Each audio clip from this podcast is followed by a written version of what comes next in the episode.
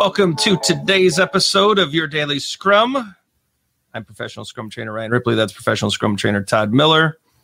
We do this show for you. Moustache Ryan. Moustache Ryan. Moustache Ryan will not exist. Ryan's wife does not like Moustache Ryan. However, I might go clean face. Maybe I'll just shave everything, right? That'll be good. All right. We get together each and every day to help you get better at Scrum each and every day. Leave your questions and comments below. We love turning your questions into videos. Today's video is actually born of a question from the comment section. Be sure to like and subscribe. We're on the final push to 10,000 subs. 10,000 subs means we get the merch store functionality in YouTube, and that means you get T-shirts with silly stuff that we think of and that our students and friends and others give us to use. So we've got a few ideas already. One of them is in the community tab. Check out that picture. There's a neat image. Maybe I'll get it uploaded and flash it up here at the end of today's video. But yeah, today's question, Todd, straight from the comments section. How does Scrum work outside of software development? What do you think? I don't know if this is the direction that you were thinking of taking it, but I was just going to kind of take this in the direction and speak about complex work. Yeah. What do you think about it? Take it. Yeah, so when we're talking about complex work, you're talking about work that more is unknown than known. And I know that you may have heard that before, and that might be confusing, but, you know, some symptoms of complex work is, you know, you think one approach that you're going to take in solving something, and it ends up being a series of far different approaches in solving it, right? You don't know what you don't know heading into it. You can't explicitly define how to solve it until you're working on it. And just because you solve it does not mean that you're going to get the outcome that you're looking for. I think marketing is riff with this kind of work. I think HR is the same thing. I think that biotech, you know, heck, Ryan, we talk about creative work like stand-up comedians could use and leverage Scrum and its empirical nature and its principles. So I was kind of heading in that direction, speaking about complex work and maybe giving some examples there. But Scrum is really a framework that if some of that sounds familiar, if that uncertainty, if that unknown factor is something that you're dealing with every day, Scrum is an awesome framework that you can leverage to help. Yeah, I totally agree. I think empirical process control applies outside of software beautifully.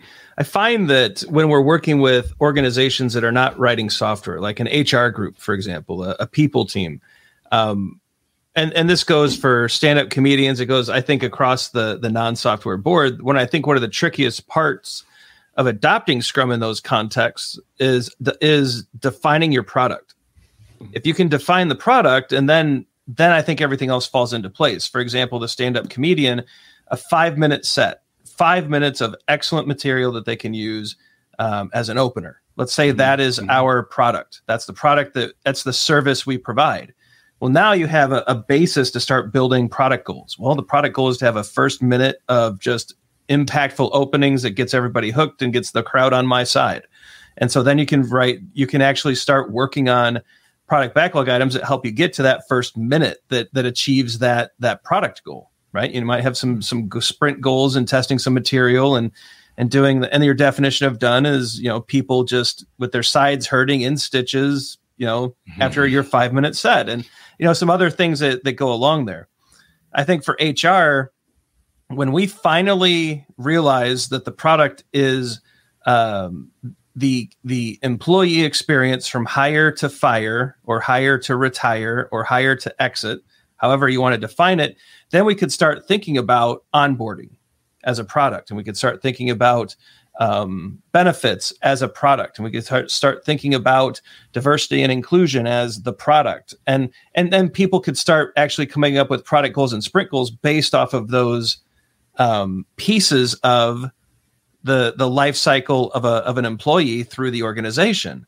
And that made it simpler than to apply empirical process control to those areas of concern, right? So I think product definition is the big hurdle here. And if you can get that right, whether it's stand-up comedy, an HR group, or anything else outside of software, I think the rest of the framework will fall into place really, really nicely.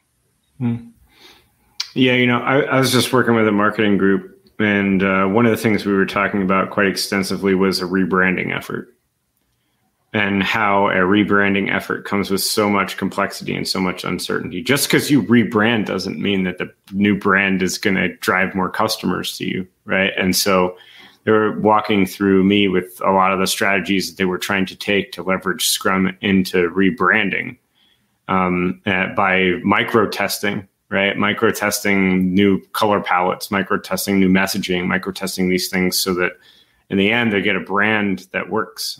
They had spoken about how they used to do that, Ryan, right? They used to come up with a plan for rebranding, explicitly follow that plan, and then launch the rebranding effort with a mixed success, right? Sometimes complete failure.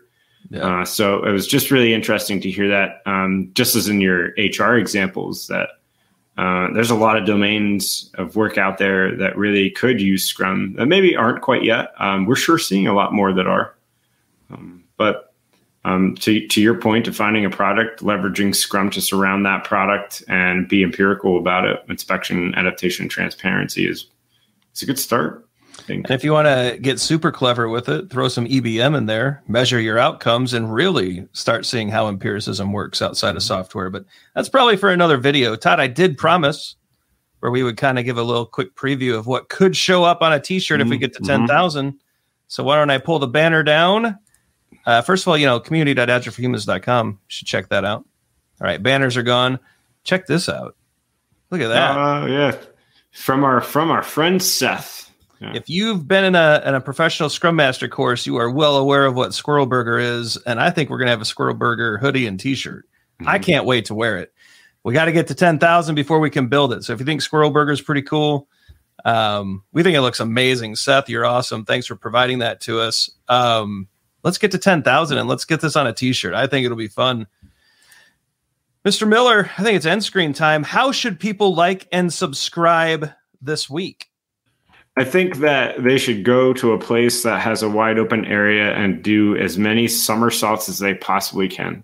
Ooh. And that's going to, by way of it, make them dizzy. And the best way to resolve being dizzy is by sitting down in your office chair, taking your hand, and clicking like and subscribe. I love it.